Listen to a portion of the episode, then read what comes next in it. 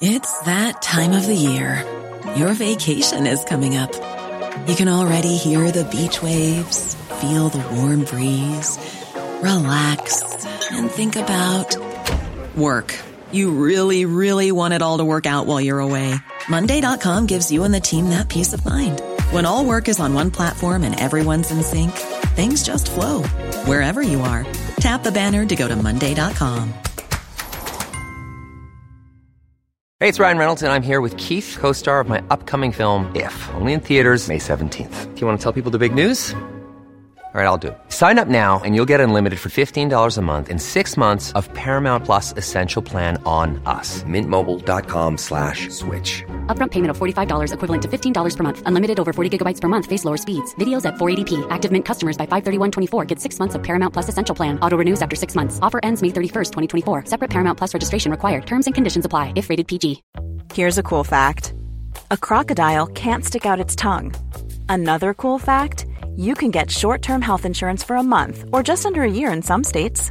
United Healthcare short term insurance plans are designed for people who are between jobs, coming off their parents' plan, or turning a side hustle into a full time gig. Underwritten by Golden Rule Insurance Company, they offer flexible, budget friendly coverage with access to a nationwide network of doctors and hospitals. Get more cool facts about United Healthcare short term plans at uh1.com. Due to the graphic nature of the content, Detective may not be suitable for all audiences. that longing for my mother. I don't know that I've ever found anything that relieved that until I started working cases like this. The motivations, the reasons why, it's just uh, crystal clear. The only thing left is his rage. It wasn't difficult for me to understand what happened. I knew the whole anatomy of the murder. The questions I had were why did the system fail so miserably?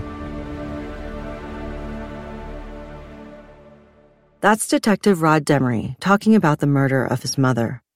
Detective Demery investigated over 250 cases during his time as a homicide detective in Shreveport, Louisiana.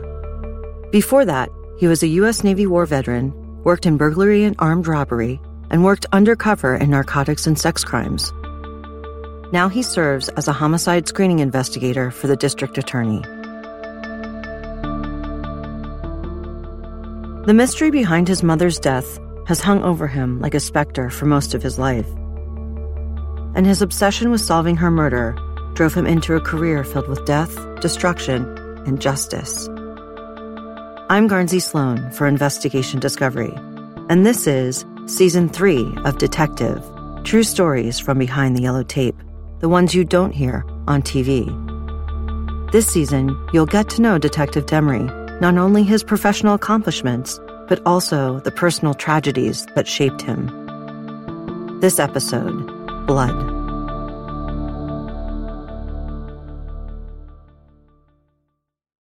From the very first homicide that I worked, I couldn't think about anything else. I was constantly thinking about what I could do to shore up my case or to, to make it better or find out who did it. There was never a time when I wasn't thinking about it. It was, uh, it was an obsession. Why can't you turn it off? I don't think you should. It requires everything in your being, something that you can't postpone. There's no tomorrow. There's no let's do this later. I think you do everything you possibly can until you pass out and then you wake up and you start again until you get it done. This approach has made Detective Demery a top investigator. But his success hasn't come without sacrifice.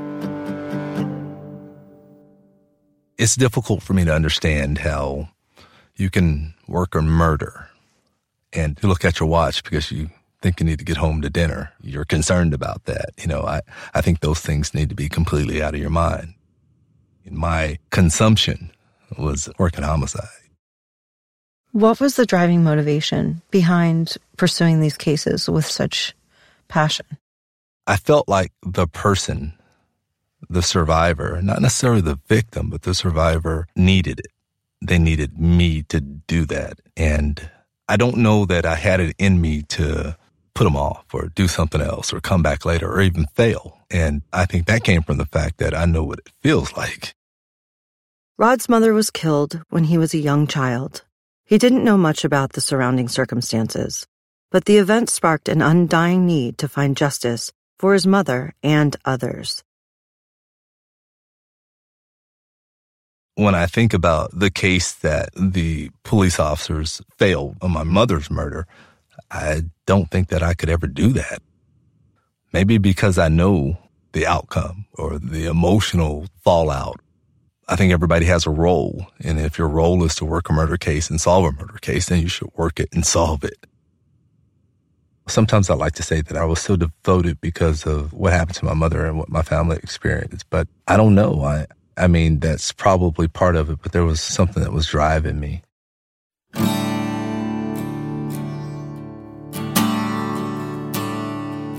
On May 8, 1969, Rod's mother, Barbara Sue Demery, was shot to death in Sweeny, Texas. She left behind three year old Rod and his five year old brother, Patrick.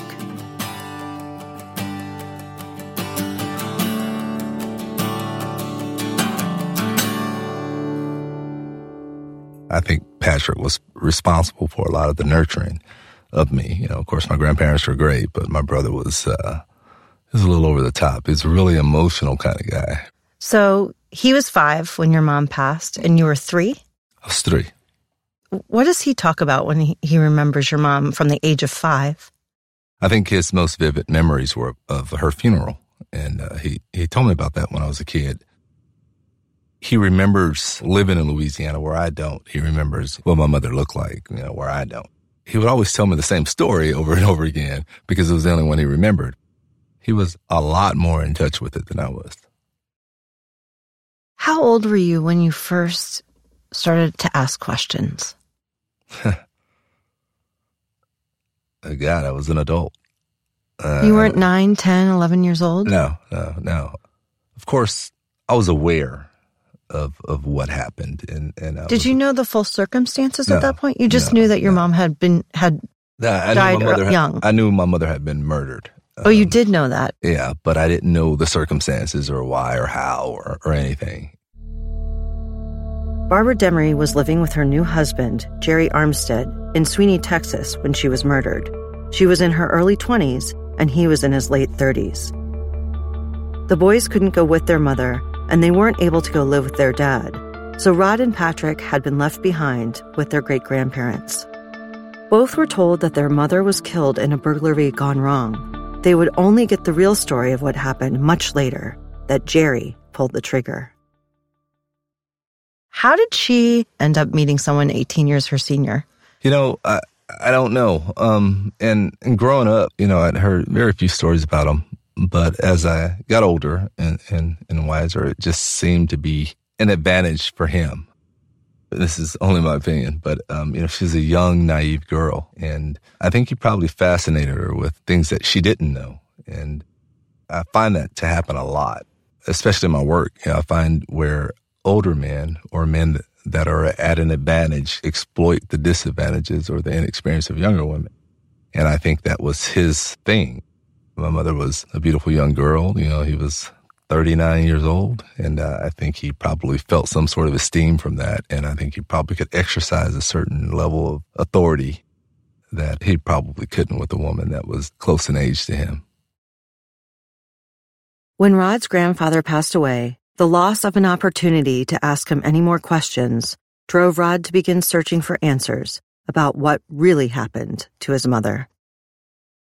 I went down to Campti where my mother was buried, but the person at the church couldn't tell me where she was buried because there was no, no, no headstone there.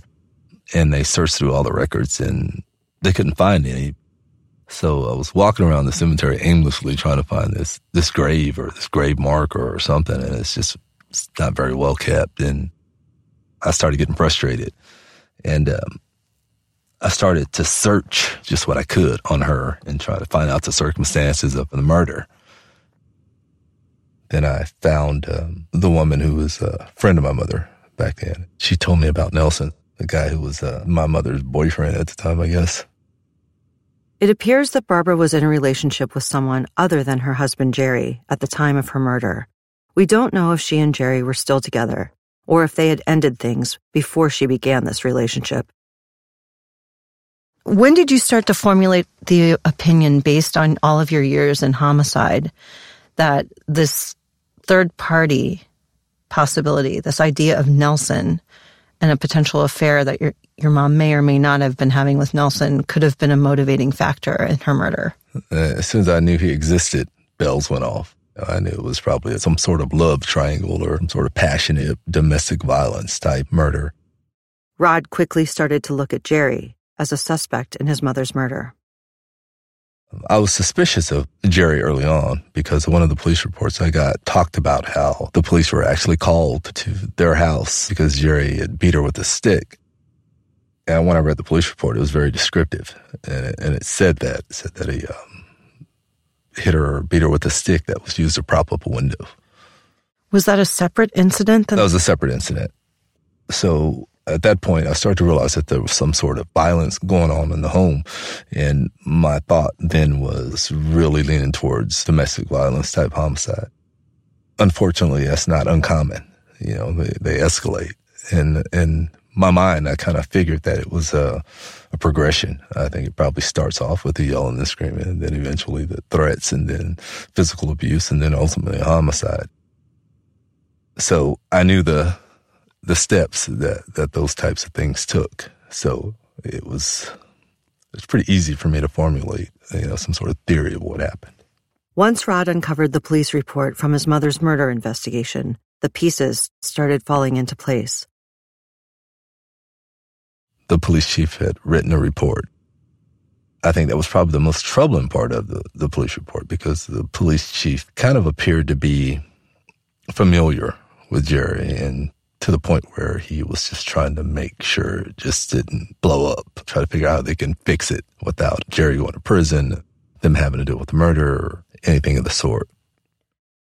Did Jerry have a relationship with the chief of police of Sweeny, Texas? Oh, yeah. Jerry had a, a huge personality and um, he had a friendship with the chief of police.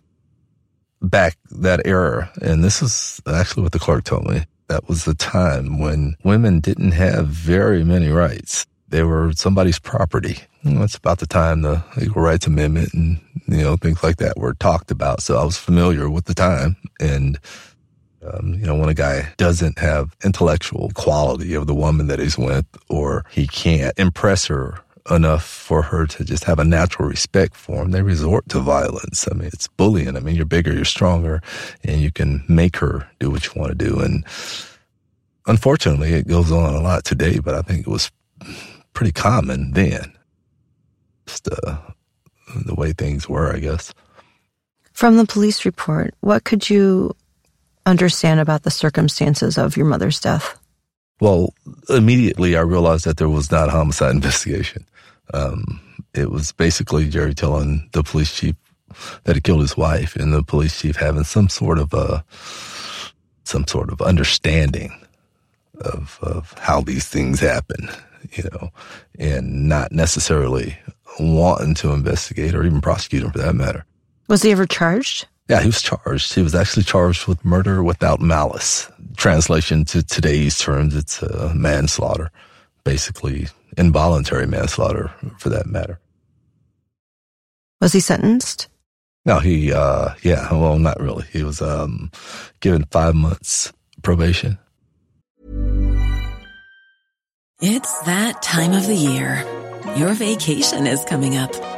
You can already hear the beach waves, feel the warm breeze, relax, and think about work. You really, really want it all to work out while you're away. Monday.com gives you and the team that peace of mind. When all work is on one platform and everyone's in sync, things just flow wherever you are. Tap the banner to go to Monday.com. One size fits all seemed like a good idea for clothes. Nice dress. Uh, it's a it's a t-shirt. Until you tried it on. Same goes for your healthcare. That's why United Healthcare offers a variety of flexible, budget-friendly coverage for medical, vision, dental, and more. So whether you're between jobs, coming off a parent's plan, or even missed open enrollment, you can find the plan that fits you best. Find out more about United Healthcare coverage at uh1.com. That's uh1.com. Hey, it's Ryan Reynolds, and I'm here with Keith, co star of my upcoming film, If, only in theaters, May 17th. Do you want to tell people the big news?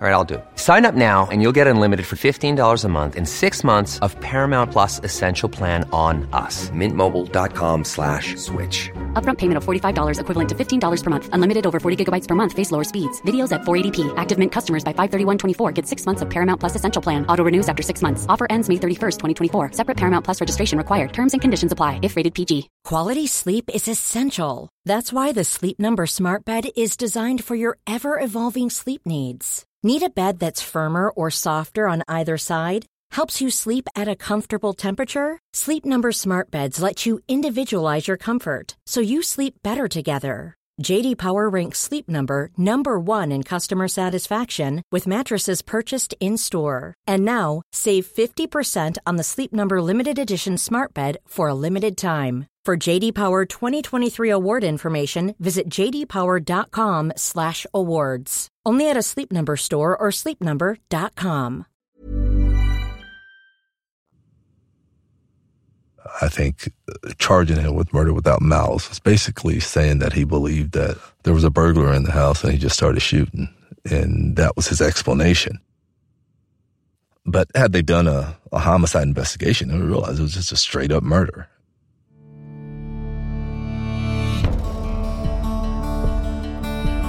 What else did Detective Demery find in that police report?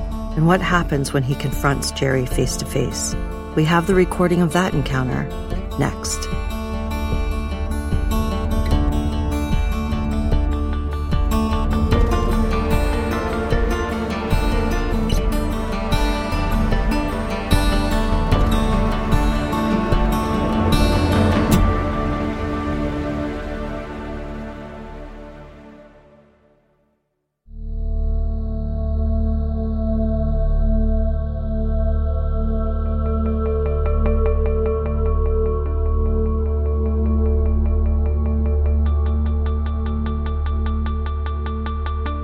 After years of wondering what really happened to his mother, Barbara, Detective Demery decided to investigate it for himself. And once he found the police report, he discovered that her death had not been an accident, as the man who shot Barbara, her own husband, had claimed. What told you that? Well, the fact that she was shot nine times is the first thing. The second thing was that there was a history of domestic abuse. There was a history of uh, of relationship issues. You know, some of the things that are just glaring.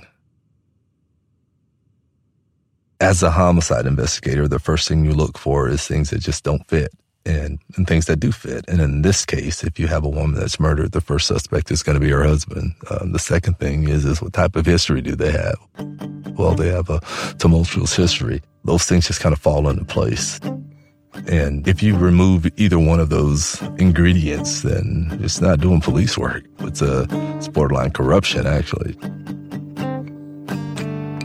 What does being shot nine times tell you? It's just rage. When someone fires a gun that many times, it's rage. I guess the other explanation is is uh, the threat's still coming at you. But clearly, know, she wasn't a threat, so the only thing left is his rage the motivations, the reasons why. It's just uh, crystal clear. The gun he shot her with, did it have nine rounds? It did. He fired every round that the gun chambered. I think probably the most disturbing thing of the police report is uh, Jerry paid his attorney with that firearm. That's right. He paid for his murder defense with the murder weapon. Wow. Yeah, it's That's amazing. just- Yeah, Incredible. yeah, yeah. What happened with the police departments back then that that gun would have not been a piece of evidence in an evidence room? There was a lot of lack of care and concern and more manipulation than anything of, of crime scenes, of, of investigations or whatever. In the police report, it talks about how Jerry approached the chief of police and uh, how the chief of police took him back to the crime scene and they left the firearm in the vehicle that Jerry drove up in. I think there was a patrol officer that was supposed to come watch the vehicle, but there was no chain of custody. So the gun was actually never taken into custody. And you don't hear any other mention of the firearm until he transfers ownership over to his attorney. The thing that jumped out immediately to me that she wasn't a threat was the first is that the, the shots were into her back. It's just not police work. Another big piece of the puzzle was the autopsy report. And the second was they described an area of her hand called the snuff box. That's between the thumb and the pointer finger, the little web area. And there was a, a gunshot there. Well, that suggests that she had her hands up when he was uh, firing the weapon. So it wasn't difficult for me to understand what happened. I knew the whole anatomy of the murder. I knew what happened. The questions I had were, why did the system fail so miserably?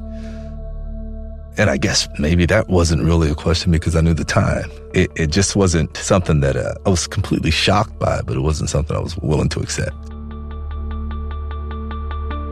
The only thing left was to go talk to Jerry himself. One of the most remarkable parts of the story is the fact that Jerry had just had a heart surgery when you decided to contact him. I mean, the timing of that is really remarkable that you got to him before he passed. Did you just have a sixth sense that he was he wasn't going to make it? Well, yeah, I figured he was old. He was wretched. I said, this guy's not going to be here much longer. How did you muster the strength to face the man that you knew took your mother's life? I don't know. I think my curiosity and um, all the unanswered questions was probably more a motivator than than anything else. Yeah, I don't know. It's just this little broken man. You know, the anguish on his face, everything about his body language said he was nervous. Detective Demery videotaped his visit with Jerry Armstead. This is the actual audio from part of that recording. It's hard to hear in many places. They were in Jerry's hospital room with the television on in the background. My my grandmother and mom Bessie never told me a whole lot about my mom they didn't tell me a whole lot. They told me that she stayed out here with my miss. I mean, but what what kind of what kind of girl was she? I mean, what she what she like to do? I mean, what? Hmm. I never knew nothing about her. You know, nobody nobody ever really told me a whole lot about her. Well, I know she was a pretty girl. I saw a couple pictures of her. She liked to dance. She liked to have fun. Oh. Never like to be tied down, which I never be tied down. Oh. But I never did like for to stay out all night long. Jerry says several things on the tape that indicate he and Barbara weren't living together, but it's unclear whether they had actually broken up. He does say that she had, quote, got herself somebody else. He tells Demery that the night of the murder, he had taken some pain medicine and gone to sleep. Making so much noise, bam, bam, bam. And boy, I woke up, I was in a glaze. Now opened the bathroom door, and I seen somebody in there, and I just opened that pistol up and went to shoot, went to shoot. There was two men in there. They were trying to break in there. Well, I didn't have. This part fits what Jerry told police at the time that he thought that there were two men trying to break into the house and he felt he had to protect himself. Yeah, I saw the, the autopsy report. Huh? I said I read the autopsy report. I got that from the police police department in uh-huh. Texas. Out of Angleton, Texas. Yeah, you know. Well, that's how it went down. And she shot nine times. But that nine millimeter, he had nine. It was automatic, mm-hmm. and I just held the trigger. Not possible. Rod told us you can't shoot a gun like this, like that. It's not an automatic. You have to squeeze the trigger every single time. I don't know who. You know, I couldn't see who it was. I was in the daze. You know, they took the medicine and all that, and I was in the daze. I and then he starts crying. It was tough, boy. You know, it wasn't a lot of. So don't you ever think it was a teaching. like that. And in that last part, Jerry says, You know, it wasn't my intention to hurt her. Don't you ever think it was my intention. What's the most remarkable moment of that interview that stands out to you to this day? I think it was the the point where he told me that he didn't mean to do it. I didn't I didn't challenge that. Even though I knew, I, I didn't challenge it. But Rod the interrogator would have said, "Come on, Jerry, you shot her 9 times in the back." Yeah, yeah. Well, Yeah, maybe. I think that what I've learned about interrogation is that it usually works better when you're non judgmental, when you just want to hear what they got to say because they really want to tell you. When you make it a contest of trying to pull out what someone has inside of them, you're always going to lose that. They're going to tell you what they want to tell you, anyways. You know, I think your best hope is to offer an ear and realize why you're there. And, you know, that's that wonderful ability to compartmentalize, you know, because I knew why I was there to talk to Jerry and it wasn't berate him or tell him that, you know, you killed my mom. It's not it. I wanted answers and I needed to suspend all that emotion and impulse and just get the answer that I was looking for, at least the closest thing to the truth that I could get. You wonder if he wasn't saying, I really didn't mean it to ease your heart. And I wonder if you were really believing him to ease his pain. I think he probably said he really didn't mean it to uh, not face who he was.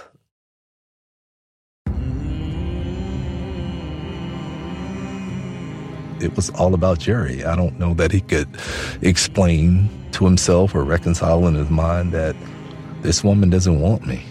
And um, do you think he knew about Nelson? Oh, yeah, I'm absolutely sure he did. I think Jerry uh, had, had completely lost control of my mother and she made up her mind to leave and he was not going to have it. And he couldn't control her. Uh, it's just that simple. And I think his rage took over. He had the means, he had the ability, certainly had the, the temperament to just uh, stop her from whatever he thought she was going to do to him.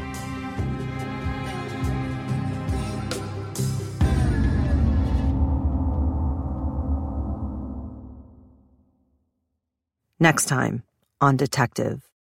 My brother and I had talked on the phone, and the next day he showed up at my apartment, and he was covered in blood. And um, I let him in, um, and I asked him what happened. He said he killed somebody. I said, "Oh."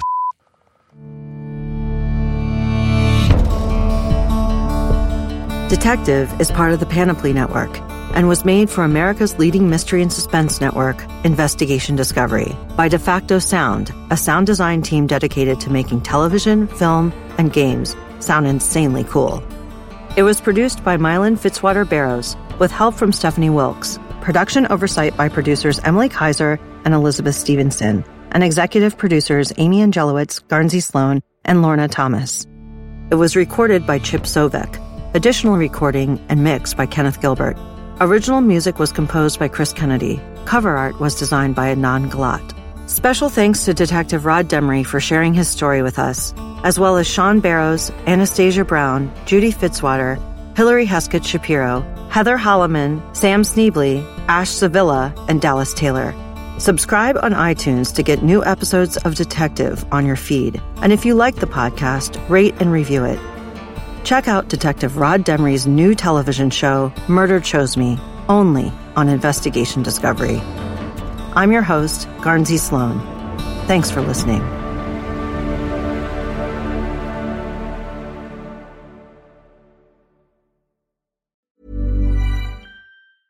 Planning for your next trip? Elevate your travel style with Quince. Quince has all the jet setting essentials you'll want for your next getaway, like European linen premium luggage options, buttery soft Italian leather bags, and so much more. And is all priced at 50 to 80% less than similar brands. Plus, Quince only works with factories that use safe and ethical manufacturing practices. Pack your bags with high-quality essentials you'll be wearing for vacations to come with Quince. Go to quince.com/pack for free shipping and 365-day returns.